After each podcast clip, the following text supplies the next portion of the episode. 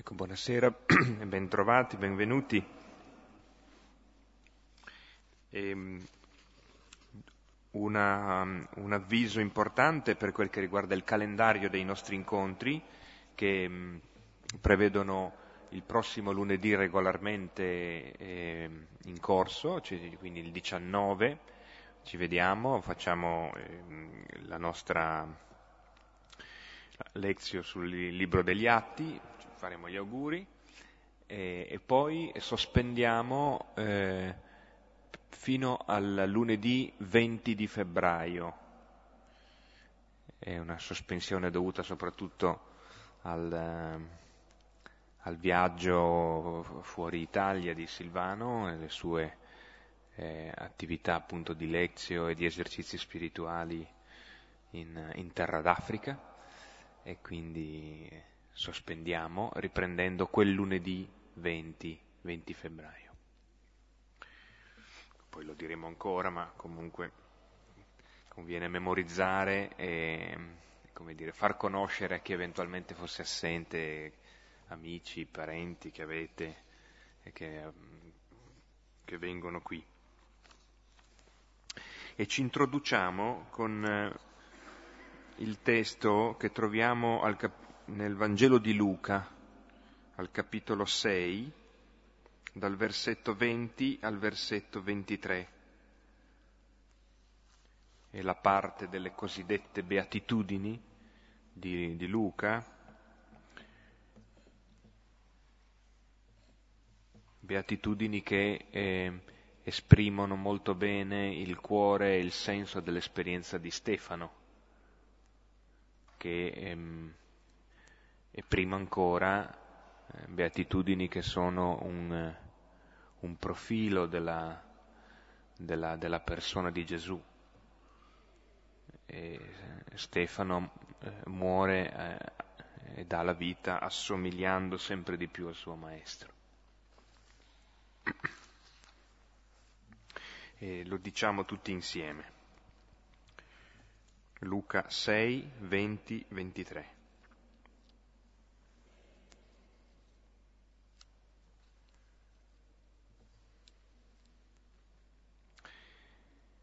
Alzati gli occhi verso, verso i suoi discepoli, Gesù diceva, diceva Beati voi poveri, perché vostro è il regno di Dio. Beati voi che ora avete fame, perché sarete saziati. Beati voi che ora piangete, perché riderete. Beati voi quando gli uomini vi odieranno e quando vi metteranno al bando e vi insulteranno e respingeranno il vostro nome come scellerato a causa del figlio dell'uomo. Rallegratevi in quel giorno ed esultate, perché ecco, la vostra ricompensa è grande nei cieli. Allo stesso modo, infatti, facevano i loro padri con i profeti. Gloria, Gloria al Padre, al Figlio e allo Spirito Santo, come era nel principio, ora e sempre, nei secoli dei secoli. Amen.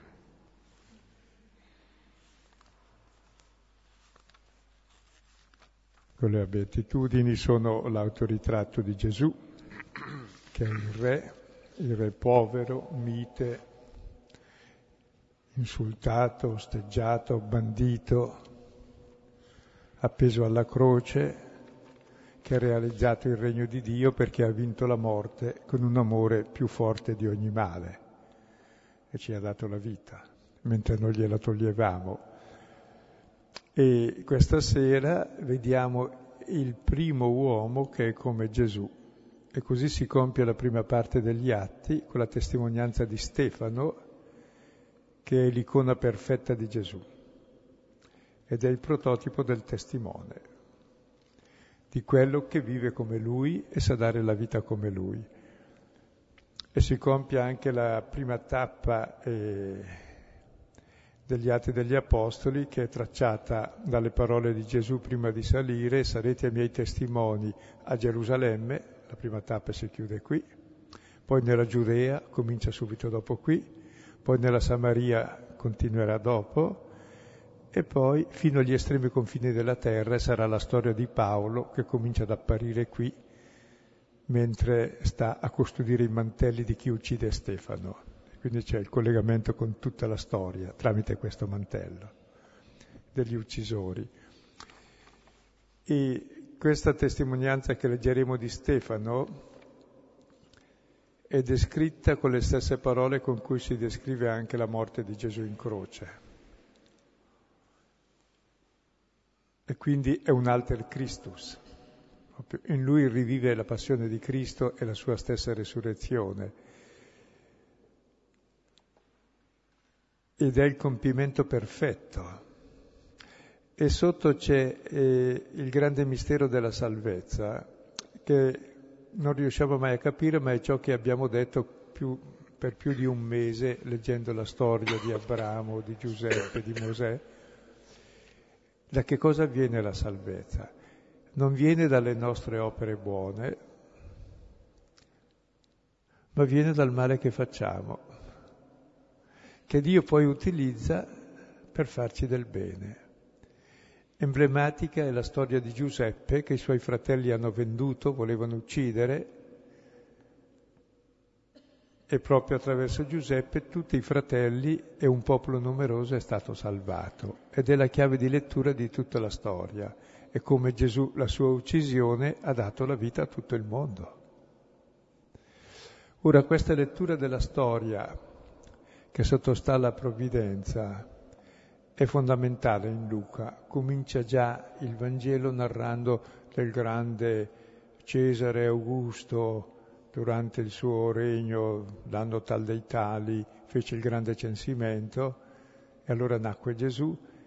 Ecco, e c'è tutta la grande introduzione di questo censimento del più grosso impero del mondo che per la prima volta faceva il primo censimento, in modo che fare il censimento vuol dire avere il controllo tutto il potere su tutte le nazioni, perché devono pagare e devono dare servizi. E mentre il potere mondano consumava il suo potere, tutta, eh, metteva in mostra tutta la sua grandezza, il primo censimento mondiale, oh.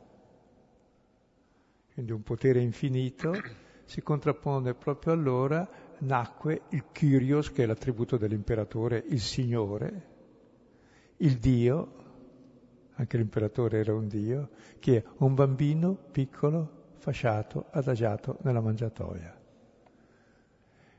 Ora del Cesare Augusto non ci si ricorda se non per questa, perché è nato in quella... E, di quel bambino. Sembrava un illuso Luca che scriveva così, guardate cosa ha messo in piedi al mondo, tutto ciò che c'è di buono in fondo, eh, al di là di quel che facciamo noi, ma quel che ha fatto lui, ha ispirato l'umanità intera e non è ancora finito.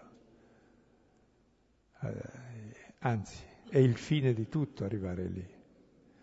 Così anche negli Atti degli Apostoli eh, comincia con Stefano, ecco, primo martire, dice adesso finisce tutto. No, invece proprio vedremo dalla volta prossima, proprio qui non è che finisce, non è la fine, è il fine. Quello che noi consideriamo la fine è il fine, perché da lì c'è un nuovo inizio, nasce il cielo nuovo e la terra nuova. Proprio con Stefano, lo vedremo nel testo che leggiamo, eh, si compie la fine del mondo, inteso nel senso che il fine del mondo, il mondo che raggiunge finalmente il suo fine, di vedere la gloria di Dio, che è uno che sa vivere così anche nella morte, con un amore più forte della morte. Ora leggiamo il testo e poi...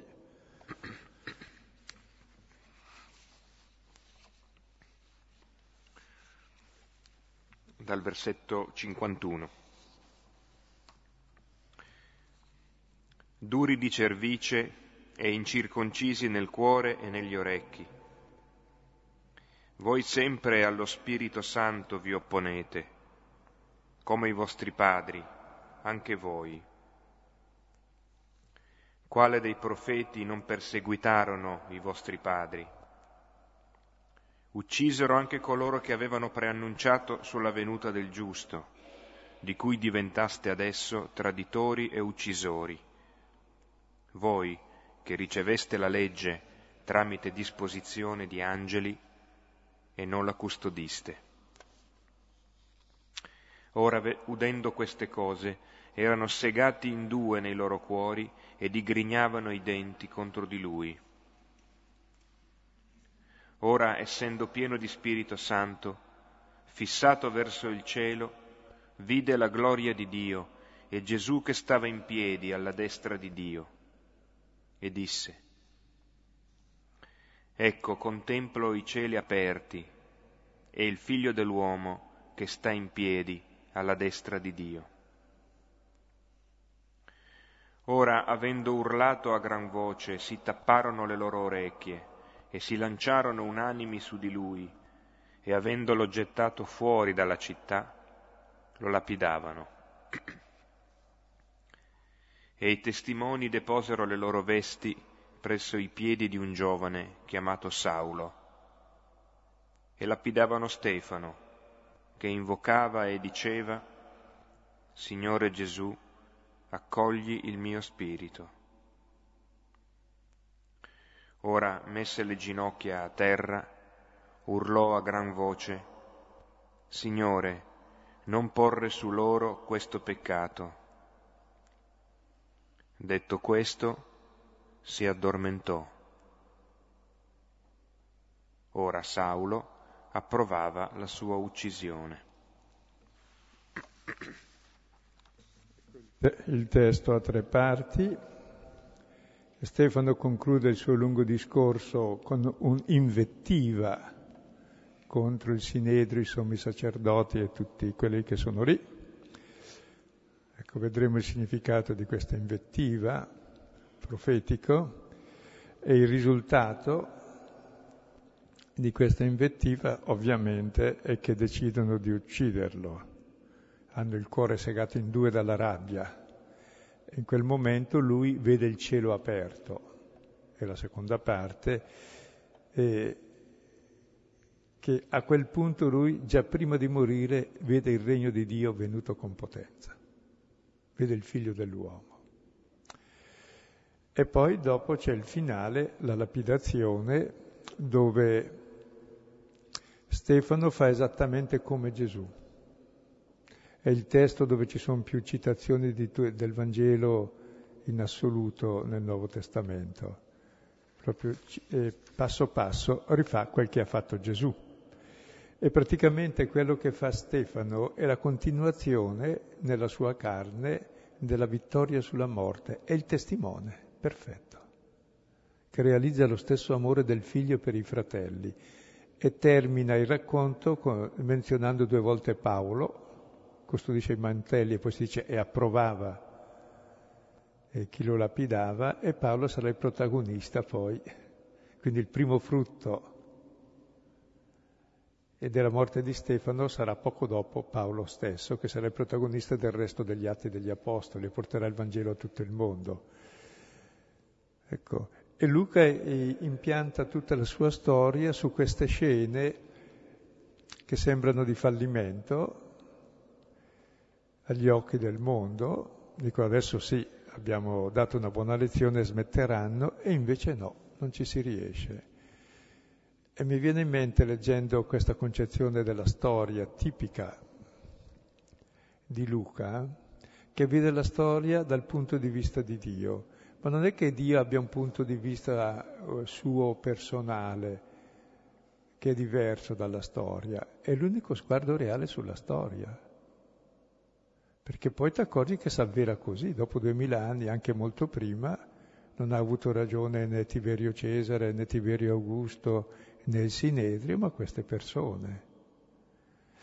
E ho presente anche un, un tremendo romanzo filosofico di Voltaire, Candide, Candido, che prende in giro questa mentalità. E invece se uno guarda la storia è vero. La storia è nelle mani di Dio, non degli uomini, grazie a Dio.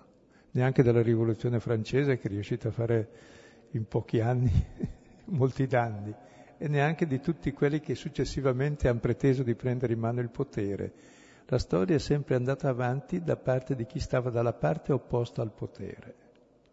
E anche quando la Chiesa ha il potere non fa del bene, lo fa dove non ce l'ha. Quando ha il potere ha il potere di fare il male come tutti, cioè di dominare. Era la tentazione di Gesù. Il nostro potere è la testimonianza, l'unico potere, di un amore più forte di ogni potere, di ogni egoismo. Ed è questa la storia della Chiesa che va avanti, eh, al di là di tutte le nostre progettualità, perché anche noi quasi non ci crediamo, diciamo se non riusciamo a fare, se non riusciamo a salvare la pelle a Stefano adesso come sarà dopo, poi, comincia, poi gli altri ci saranno di sé, e invece no. Adesso vediamo il testo al dettaglio che è molto istruttivo.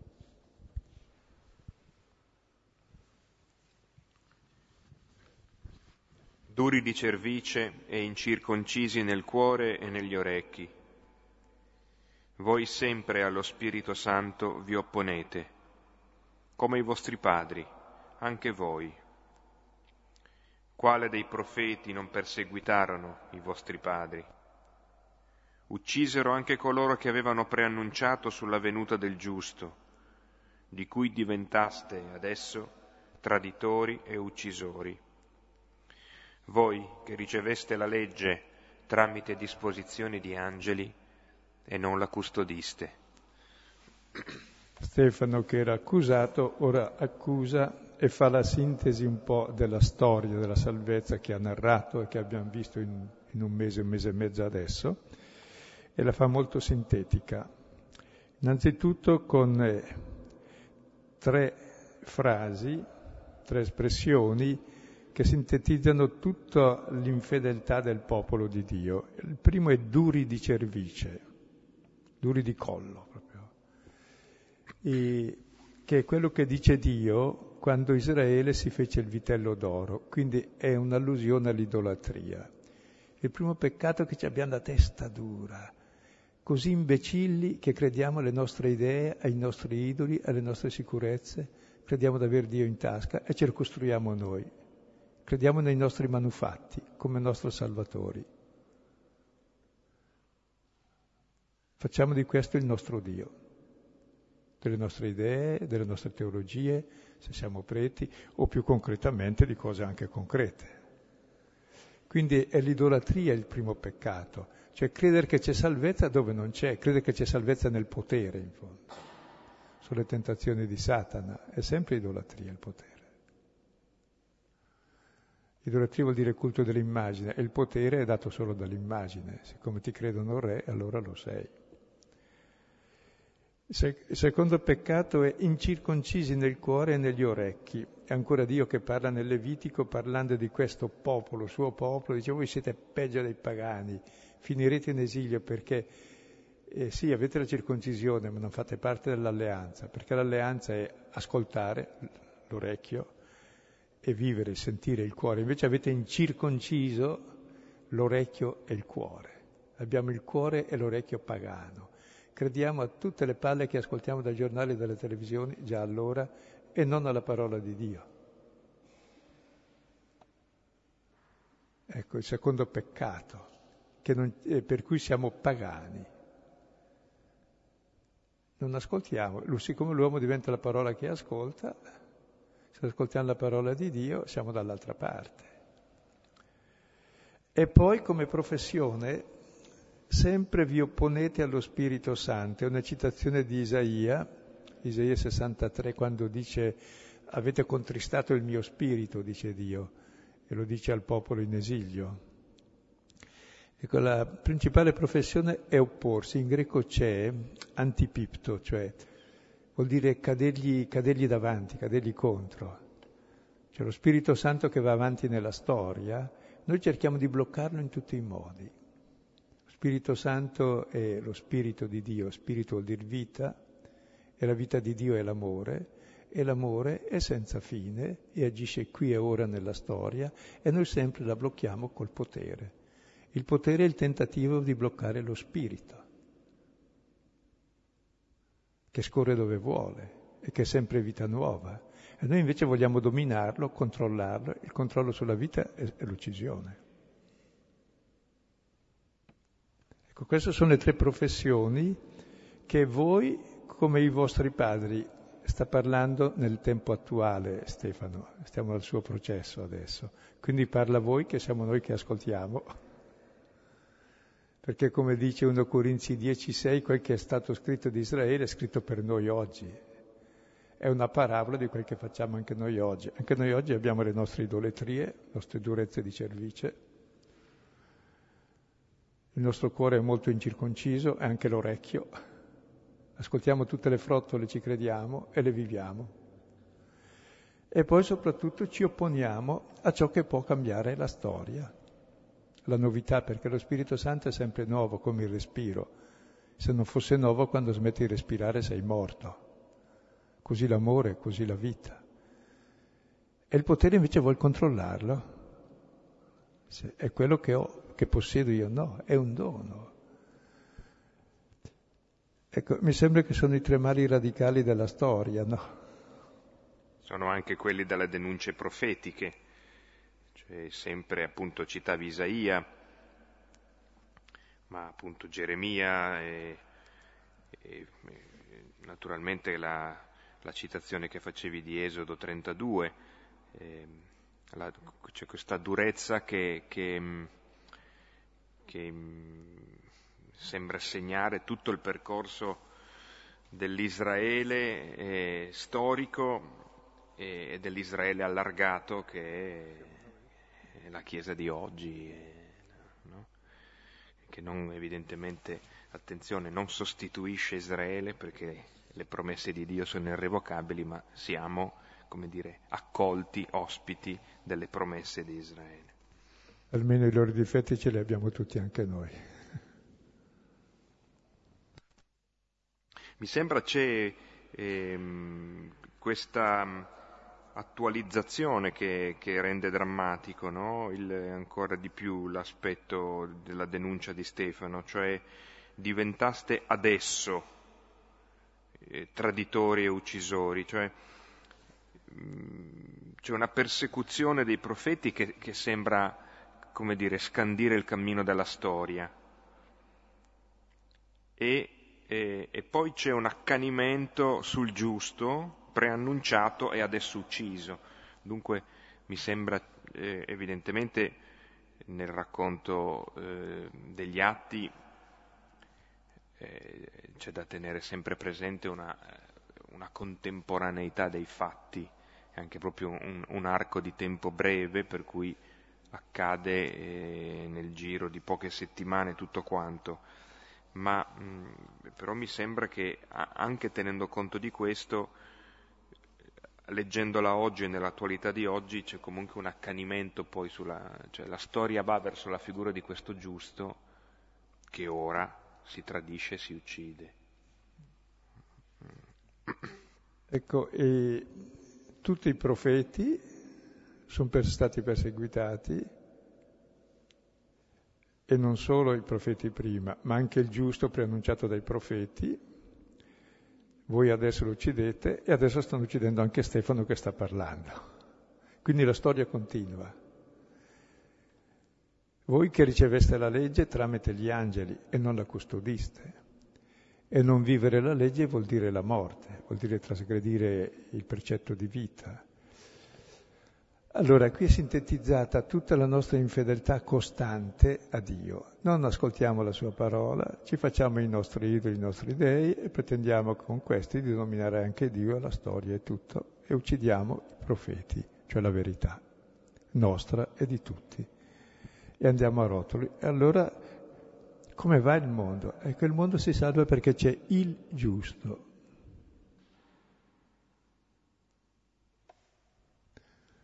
dodici giusti no, che reggono il mondo. Ma ci sono tanti giusti, sono tutti i poveri cristi che pagano i costi di tutte le nostre imbecillità. Sono quelli con i quali Cristo si è identificato. Lui si è fatto maledizione e peccato per noi. Per cui la morte che toccherebbe a noi la porta su di sé il giusto.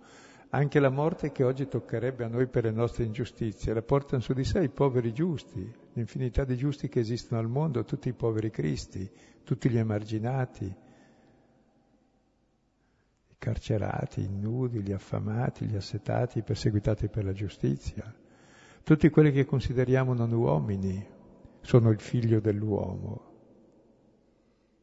che sono qui per salvarci e portano su di sé il male del mondo, perché il male lo porta non chi lo fa, ma chi non lo fa. Sembra scandaloso, ma come mai quello fa il male e gli va bene? È chiaro, scusa, se mi fa del male è chiaro che lo sento io e se lo faccio io è chiaro che lo sente lui. Quindi il male tocca a chi fa il bene, però è lì che si ferma il male, se lui non lo, non lo raddoppia, ma ha la forza di vincerlo e di agire diversamente, di non piegarsi all'ingiustizia, alla menzogna. E il mondo va avanti perché ci sono queste persone. Se no, se ci facciamo il male l'un l'altro costantemente e nessuno è capace di bloccarlo, cresce in modo esponenziale ed è finito il mondo. Il, il male si arresta dove c'è il giusto, che può salvare il mondo, anche un solo giusto. È l'agnello di Dio che porta su di sé il male del mondo. Sono tutti i poveri cristi, i cirenei della storia, tutti i profeti antichi, nuovi e moderni, e tutta la povera gente del mondo. E anche a noi quelle volte che ci capita delle cose che diciamo, ma non è giusto, non le voglio queste. Benissimo, è giusto non voler le ingiustizie. Allora cerchiamo di non farle. È il mistero della salvezza che passa attraverso il giusto, anche adesso. E può sembrare una barzelletta perché uno non ci creda, pensa che la storia sia fatta dai potenti. No, i potenti non fanno la storia, la disfano un po', la distruggono un po', la rovinano un po', ma non la portano avanti. Quelli che la portano avanti sono gli altri. Se il mondo va avanti non è perché c'è il potere che domina, che ruba, che usa violenza sugli altri, ma perché c'è ancora chi, al di là di tutto, sa amare, sa voler bene, ha solidarietà, ci crede in queste cose e le vive. Se no non c'è più umanità. e che il mistero di iniquità no, che è dei nostri padri e che noi adesso continuiamo e che siamo incirconcisi dal collo duro, incirconcisi d'orecchio e di cuore soprattutto, e che ci cadiamo addosso allo spirito, cerchiamo di bloccare tutto ciò che è nuovo, tutto ciò che porta a un mondo più bello, più buono. Ebbene, non blocca la storia, la storia va avanti lo stesso in modo paradossale, servendosi del nostro male. Uno può anche non crederci, ma dalla croce di Cristo è sorto tutto quel che c'è al mondo di cristianesimo, con ciò che ha di buono, prescindendo, lasciando da parte quello che viene dal mondo che c'è anche in noi quando vogliamo fare come gli altri. Ed è la salvezza dell'umanità dell'uomo questo. E di questi ce ne sono sempre. Ecco, il mondo non va avanti per i furbi, va avanti per gli onesti, insomma.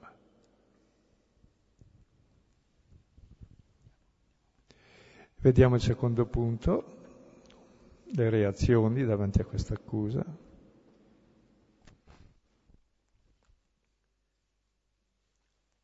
Ora, udendo queste cose, erano segati in due nei loro cuori e digrigia, digrignavano i denti contro di lui. Ora, essendo pieno di Spirito Santo, fissato verso il cielo, vide la gloria di Dio e Gesù che sta in piedi alla destra di Dio, e disse, Ecco contemplo i cieli aperti e il figlio dell'uomo che sta in piedi alla destra di Dio.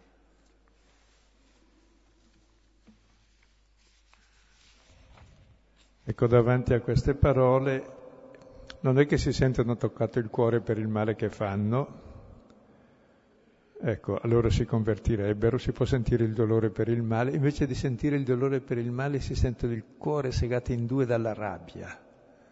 In greco c'è la parola proprio segare in due, non trafitto dal dolore per il male che hanno sempre fatto, ma pieni di rabbia.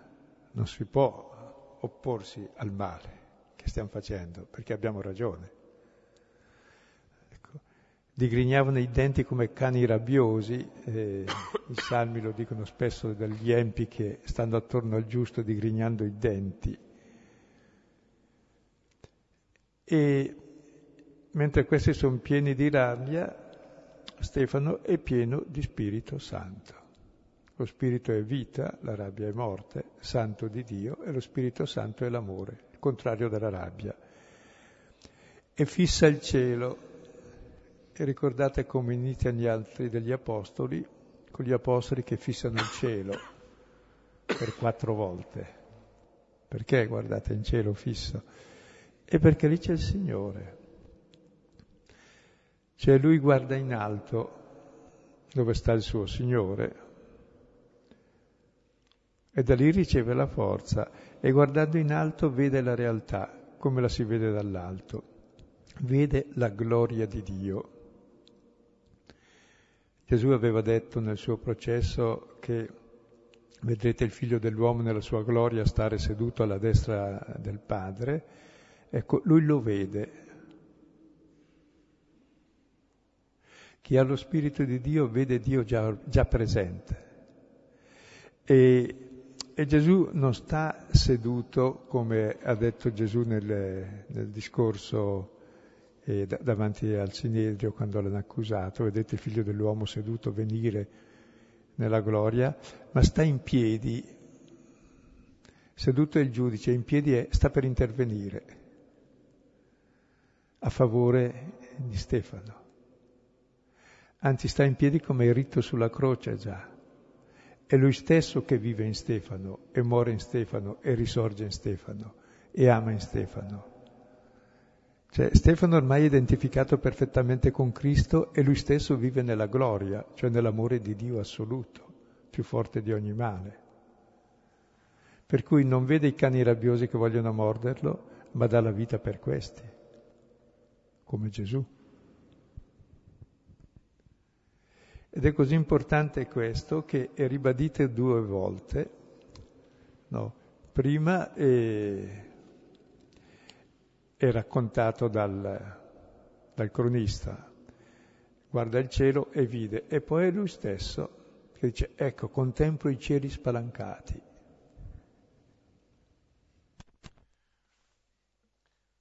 Sembra importante che mh, si dica Mm, ecco, non lo so, ecco, in questo forse se, se si può, eh, come dire, aggiungere una parola, no? Cioè, in fondo si dice di Stefano di più di quello che si dice di Gesù nella morte. Eh, di Gesù, eh, guardavo adesso, no?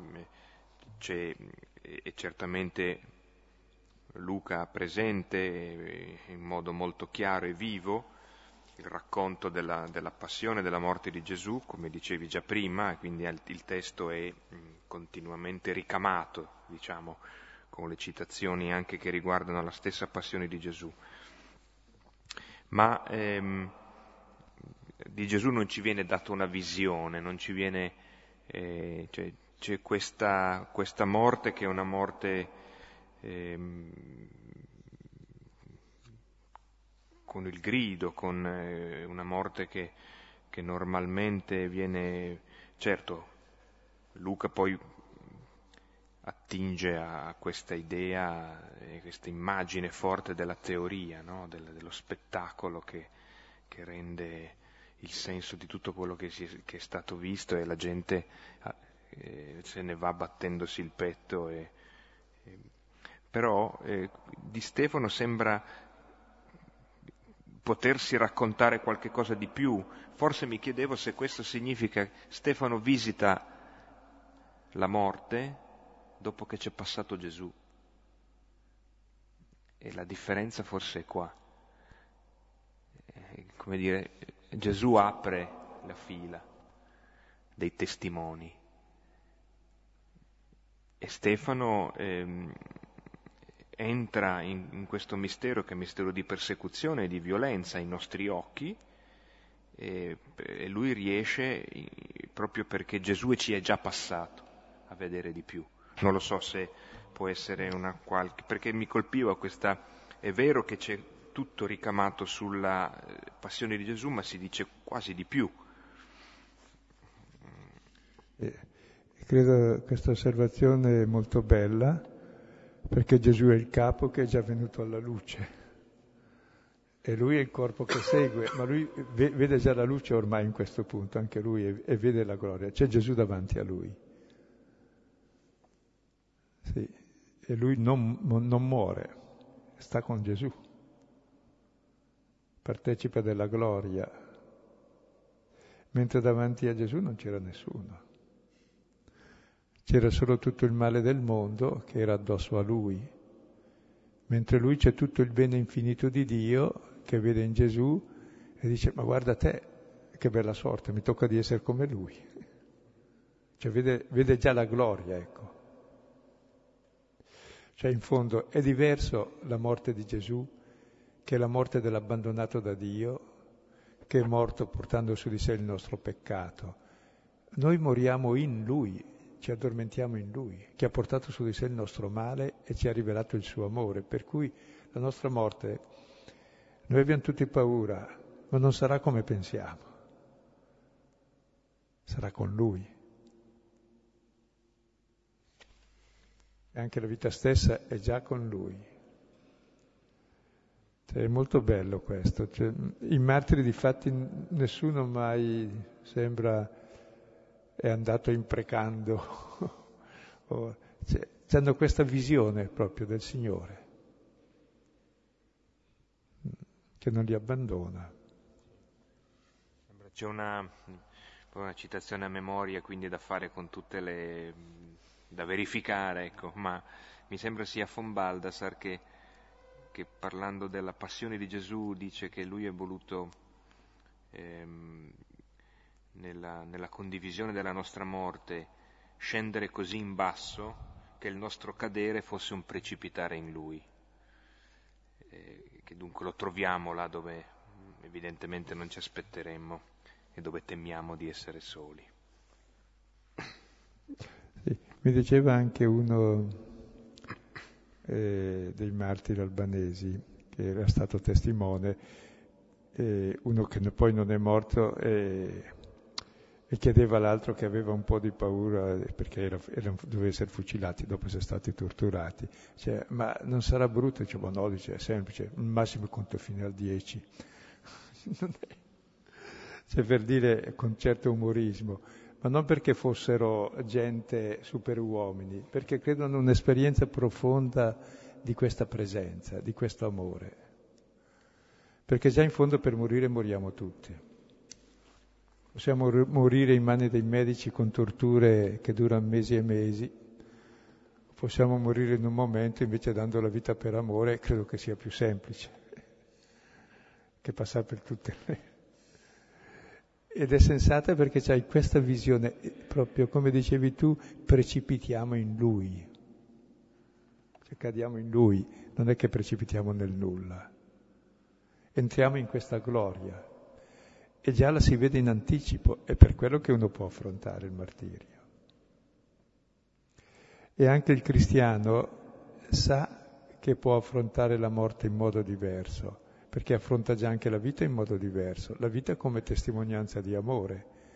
E anche la morte allora non sarà separazione, ma sarà essere con Gesù, anche se fossi malfattore, appunto come i due malfattori in croce. E uno dice, ma come mai tu sei qui con me? E beh, è chiaro, sono Dio e voglio essere qui con te perché Dio è l'Emanuele. Quindi come nessuno nasce senza mamma, nessuno muore senza Dio. Dio è lì, per forza. E lo vede. E adesso vediamo il finale.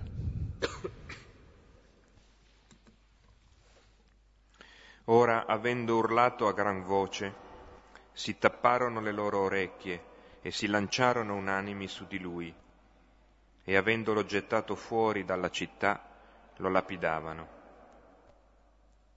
E i testimoni deposero le loro vesti presso i piedi di un giovane chiamato Saulo, e lapidavano Stefano, che invocava e diceva, Signore Gesù, accogli il mio spirito.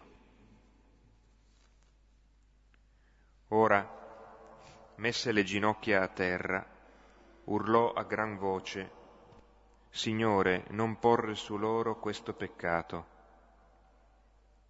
Detto questo, si addormentò. Ora Saulo approvava la sua uccisione. Ecco, il Sinedrio urla a gran voce, si tappano le orecchie per non sentire quello che lui sta dicendo e si lanciano unanimi contro di lui.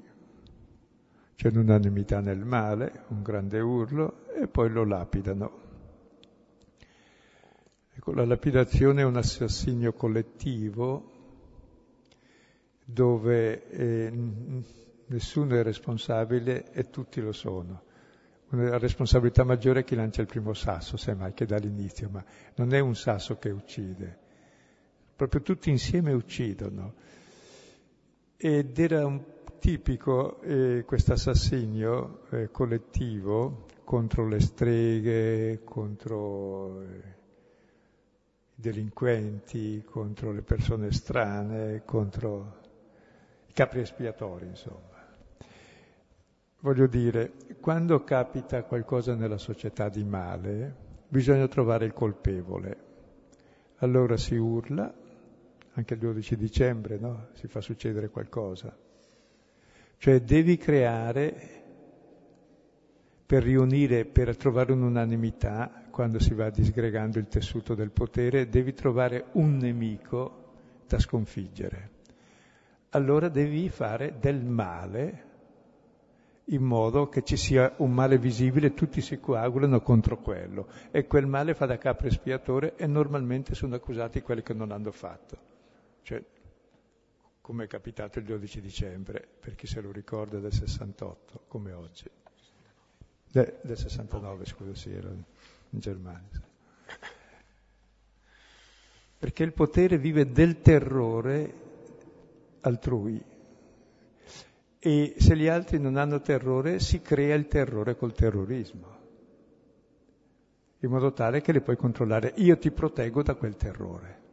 E si linciano quelli che non c'entrano. Ma questa è la storia antica. René Girard ha fatto uno, una, uno studio comparato di tutte le culture attraverso la letteratura sul capro espiatore.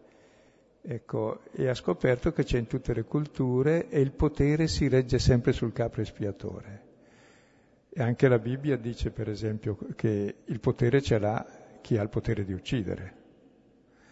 Evidentemente chi uccide Caino? Uccide il fratello che è innocente e poi il primo che fa il re dicendo chi uccide me sarà ucciso sette volte. Quindi il potere, il potere del potere è solo quello di uccidere e uccide sempre l'innocente. E la società poi si coagula sull'assassinio dell'innocente dicendo vedi ha ucciso quello, allora stiamo tranquilli perché può uccidere chiunque fa il male, ma quello non ha mai fatto il male, quello che ha ucciso. Chi l'ha fatto è chi ha ucciso e chi ha mandato a uccidere. E quelli vanno sempre avanti. Dice così anche nella Bibbia, solo che nella Bibbia si dà ragione a chi ha ucciso, non a chi uccide. Si dà ragione a Cristo, non a Giulio Cesare, eh, a Tiberio, Augusto, eccetera, o al Sinedrio. Ed è il grande disvelamento del senso della storia, cioè che il potere di uccidere è ciò che distrugge il mondo, il capo espiatore, che dovrebbe essere quello che porta su di sé il male, perché dovrebbe essere il male, in realtà è sempre l'innocente che riscatta dal male. Fino a quando scopriamo il gioco e possiamo cambiare il gioco davanti al martire. E sa, niente, qui appunto eh, anche qua eh, appunto non so Stefano muore fuori dalla città e anche Gesù no? viene cacciato, viene espulso fuori dalle mura dove, dove c'era il Golgota, e, la deposizione delle vesti, che evidentemente questa frase ricorda no? eh, altre vesti, eh, qui è interessante che sono, sono, quelli che possono lanciare meglio così, eh, a deporre le vesti e a farle custodire da Saulo. E, e, e Saulo appunto entra in scena a questo punto, no? Cioè una, come dire, al di là del fatto che la ricostruzione dei fatti è un, potremmo chiamarlo un colpo di scena narrativo. Anticipa il protagonista di tutti gli atti, in fondo, che è uno di quelli che tiene il mantello perché gli altri possano ammazzare meglio. E poi vedremo quello che farà lui subito i versetti dopo, che cerca di distruggere tutta la Chiesa. E poi ci casca anche lui. Ma vediamo adesso la descrizione, e tra l'altro circa il potente, che cerca sempre nel capo espiatore il colpevole e lo fa fuori, e quindi si dice, eh, si dice, vedi, adesso siamo a posto, abbiamo ucciso il male. Circa il potente, anche il potente in punto di morte diventa anche lui un povero Cristo, non nuoce più, è innocente, cioè non può più nuocere. Se lo capissimo prima di non nuocere sarebbe meglio. Ecco. In punto di morte però siamo tutti innocenti, non nuociamo più.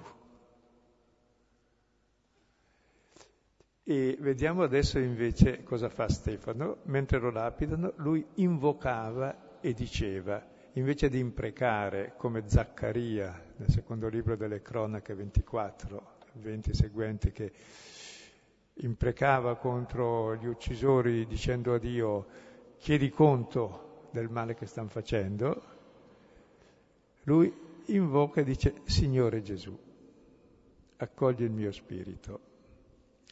Cioè capovolge le preghiere che ha fatto Gesù sulla croce, ha fatto all'inizio perdona, loro non sanno quello che fanno, alla fine dice Padre accogli il mio spirito.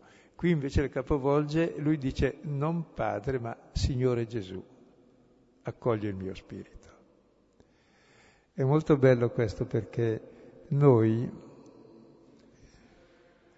e Gesù è venuto dal Padre e è tornato al Padre, ma noi siamo nel Figlio, siamo figli, ed entriamo nella vita della Trinità nel Figlio. E quindi accoglimi, Signore, eh, sono parte di te, siamo figli nel Figlio, accogli il mio spirito che è il tuo stesso spirito.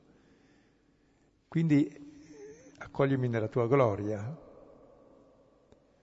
e lo spirito è l'amore, accoglimi in questo amore che è il tuo, che è anche il mio, di saper dare la vita e vincere la morte. È molto bella questa prima preghiera. Echeggia quella l'ultima di Gesù al Padre quando si dice affido nelle tue mani il mio spirito e qui le affida a Gesù.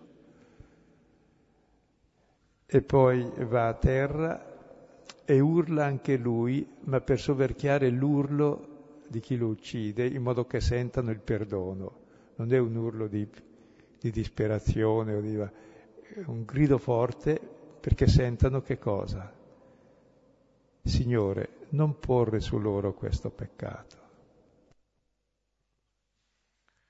E questo, questo modo di morire di Stefano, perché è un modo di morire, eh, viene a sottolineare il fatto che eh, da sempre e, e per sempre i primi destinatari dell'annuncio del martire sono gli uccisori, e i primi che in un modo o nell'altro possono trarre beneficio dal, dal sangue dei martiri sono quelli che li uccidono. E, a questo proposito perché la storia è quella dei tempi di Stefano, ma è anche appunto l'attualità a cui Luca tiene così tanto, i suoi oggi e sue, ehm, il suo riferimento al voi che siamo noi.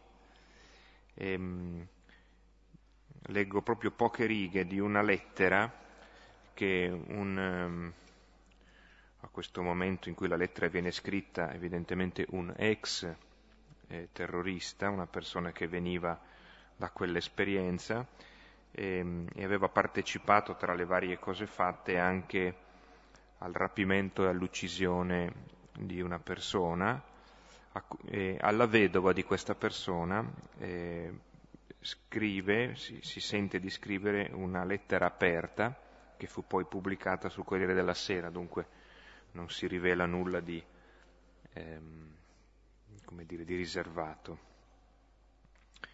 E tra le altre cose eh, quest'uomo dice così a, a questa donna.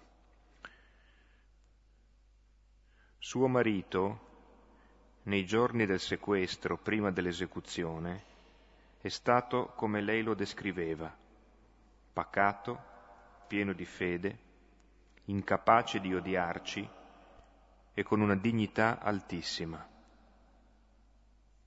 Sappia che dentro di me è la parola che portava suo marito che ha vinto. L'ha vinta contro di me che solo ora riesco a comprendere qualcosa. L'ha vinta contro tutti coloro che ancora oggi non capiscono. Anche in quei momenti suo marito ha dato amore.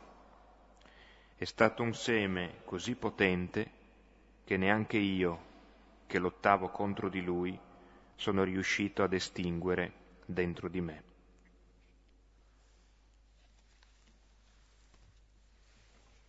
E vedete come il male è vinto non dalla punizione, non dalla restituzione, ma da un amore più forte del male. E non solo nei martiri cristiani, ma anche in persone normali che abbiamo conosciuto. Ecco, non imputare loro questo peccato. Cioè, chiedendo perdono per chi lo uccide e perché lo uccide, vuol dire che lui in quel momento sa amare l'altro, che è il suo nemico, di un amore più forte della propria vita e della propria morte e quindi è come Dio. Ha già vinto la morte, perché sa amare con amore più forte della morte. Ed è lì che si vince il male.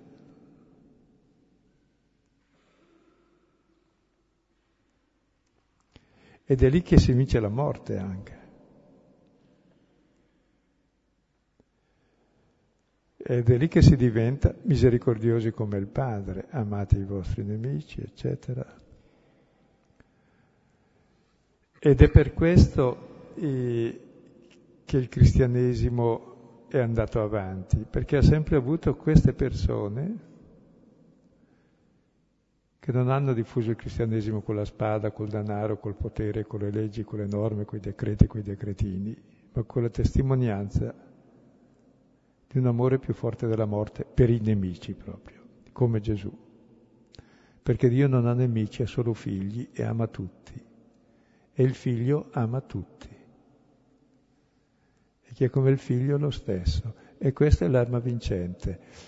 Ora, a noi non capiterà di essere uccisi e dover amare i nemici. Il difficile è amare gli amici che ci stanno vicini già.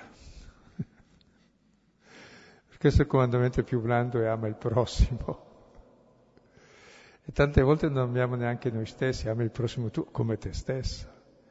Solo, abbiamo, solo se abbiamo l'esperienza di essere amati di questo amore che poi è il desiderio assoluto di ogni creatura, come del creatore, ma come anche dei cagnolini desiderano essere voluti bene accolti senza condizioni. È il desiderio supremo che tutti abbiamo e che anche Dio. E questa davvero è la cosa più splendida. E chi riesce a amare così o a capire che questo suo desiderio di amore è soddisfatto e la fede è semplicemente abbiamo creduto all'amore che Dio ha per noi. Che sono veramente amato, mi ha amato e ha dato se stesso per me. Ecco, allora ho un amore tale che vivo di questo amore e questa è già vita eterna. Allora vedi la gloria, vinci il male ma lo vinci nella quotidianità vivendo una vita bella e buona e sensata, senza pensare al martirio. Oggi il vero martirio è vivere una vita bella, buona e sensata, cioè la vera testimonianza.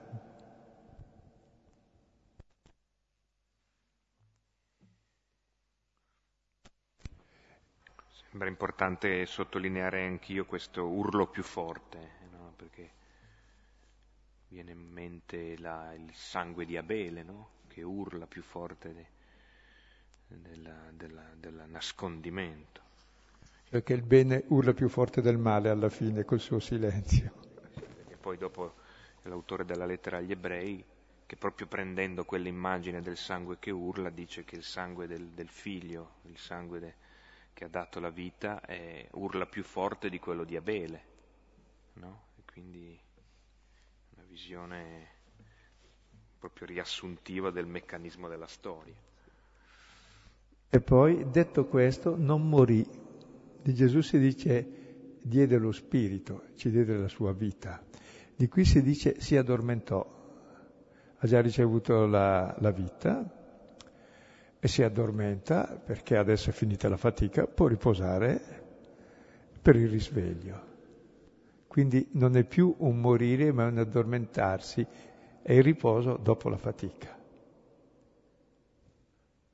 È già l'entrare nella gloria, in Cristo, nel Figlio. E poi Saulo approvava la sua uccisione, viene fuori per la seconda volta. Vuol dire che eh, l'autore poi vorrà parlare di questo qui perché emerge prima dicendo che custodisce i mantelli perché lo ammazzino meglio, e, e poi dice approvava e poi verrà fuori dopo ancora, quando cercherà di devastare la Chiesa. E poi lui stesso capirà e diventerà il protagonista. E quindi non è che Stefano muoia, ma è come il seme sottoterra che porta frutto, germina vita. E tutti gli atti degli apostoli nascono dalla morte di Stefano, cioè da questo Saulo non ci fosse stato lui non ci sarebbero stati gli atti degli apostoli, sarebbero monchi di tutto perché tutto punta su Paolo, che è l'icona di Cristo, e sull'apertura eh, di quei pochi uomini che erano lì a Gerusalemme, l'apertura a tutto il mondo grazie a questo grande apostolo, che è frutto di, di Stefano. E noi siamo frutto di questo ancora perché è arrivato a noi tramite Stefano, la testimonianza di Paolo.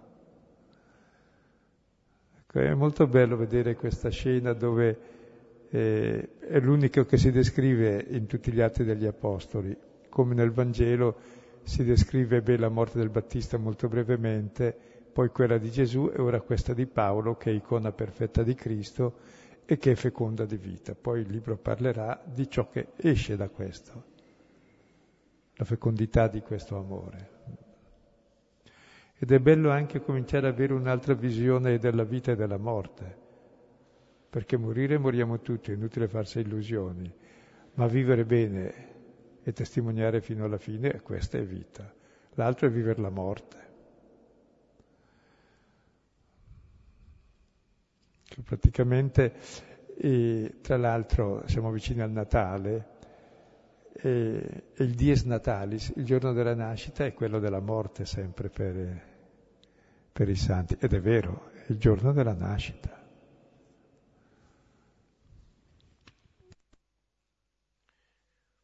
Ecco, eh, proprio in rapporto alla preparazione al Natale, anche se può sembrare eh, una, un, un, paio di citazioni che possono sembrare non propriamente consuete in questo tempo liturgico, eh, può essere un'ottima ripresa e un approfondimento di questo brano degli Atti, riprendere Luca, il Vangelo di Luca, il capitolo sesto, dal versetto 20 al 36, che sono appunto le beatitudini che abbiamo, eh, ci, ci hanno aiutato a entrare in questo testo, e poi fino al passaggio importante dell'amore dei nemici. Quindi Luca 6, 20, 36 e poi Luca 23, 33, 48, che è il racconto anche lì di un modo di morire, che è quello di Gesù. Aggiungerei una cosa adesso su questo modo di morire. Ricordate cosa dice Gesù della sua morte prima di morire per spiegarla, ed è quello che diciamo ogni volta che celebriamo l'Eucarestia. Questo è il mio sangue della nuova ed eterna alleanza. Ecco, nuova ed eterna. Cioè vuol dire che non può essere più rotta ed è quella che aveva promesso Geremia 31, 31 cos'è la nuova alleanza? Quella vecchia alleanza con Dio era quella che abbiamo sempre trasgredito. La nuova invece sarà eterna, non, non la potremo più trasgredire. E perché non la possiamo trasgredire? Perché la nuova alleanza è il sangue di Gesù che dà la vita per chi lo uccide.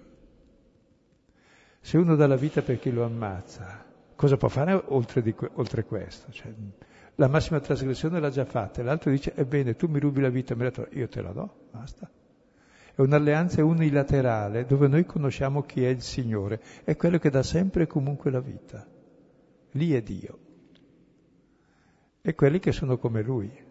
E quindi il sangue di, di, Stefano è come quello di Gesù, il sangue della nuova ed eterna alleanza, dove tutti conosceranno dal più piccolo al più grande chi è Dio. È quello che perdona, è quello che ama senza misura. Ecco, chiediamo al Signore di vivere ecco, questo nella quotidianità, perché viverlo in casi estremi più o meno si può essere capaci per grazia di Dio.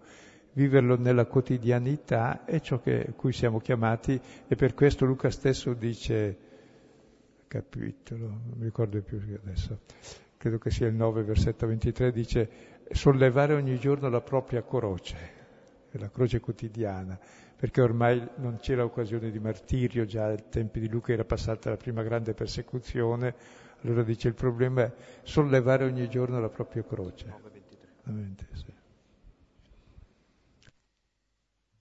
Allora, per chi fosse arrivato a incontro già iniziato, ricordavamo che ci vediamo regolarmente lunedì prossimo, 19 dicembre, e poi avremo una pausa eh, più lunga fino al 20 febbraio.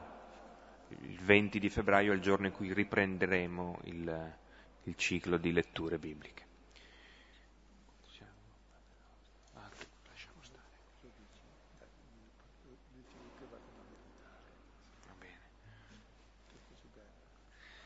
Forse su, su, questo finale della, o meglio, più che finale, compimento della vita di Stefano, e del dono di Stefano possiamo consegnarlo un po' di più anche alla preghiera e alla, alla riflessione personale e terminiamo con, con la preghiera che il figlio ci ha insegnato per pregare da figli.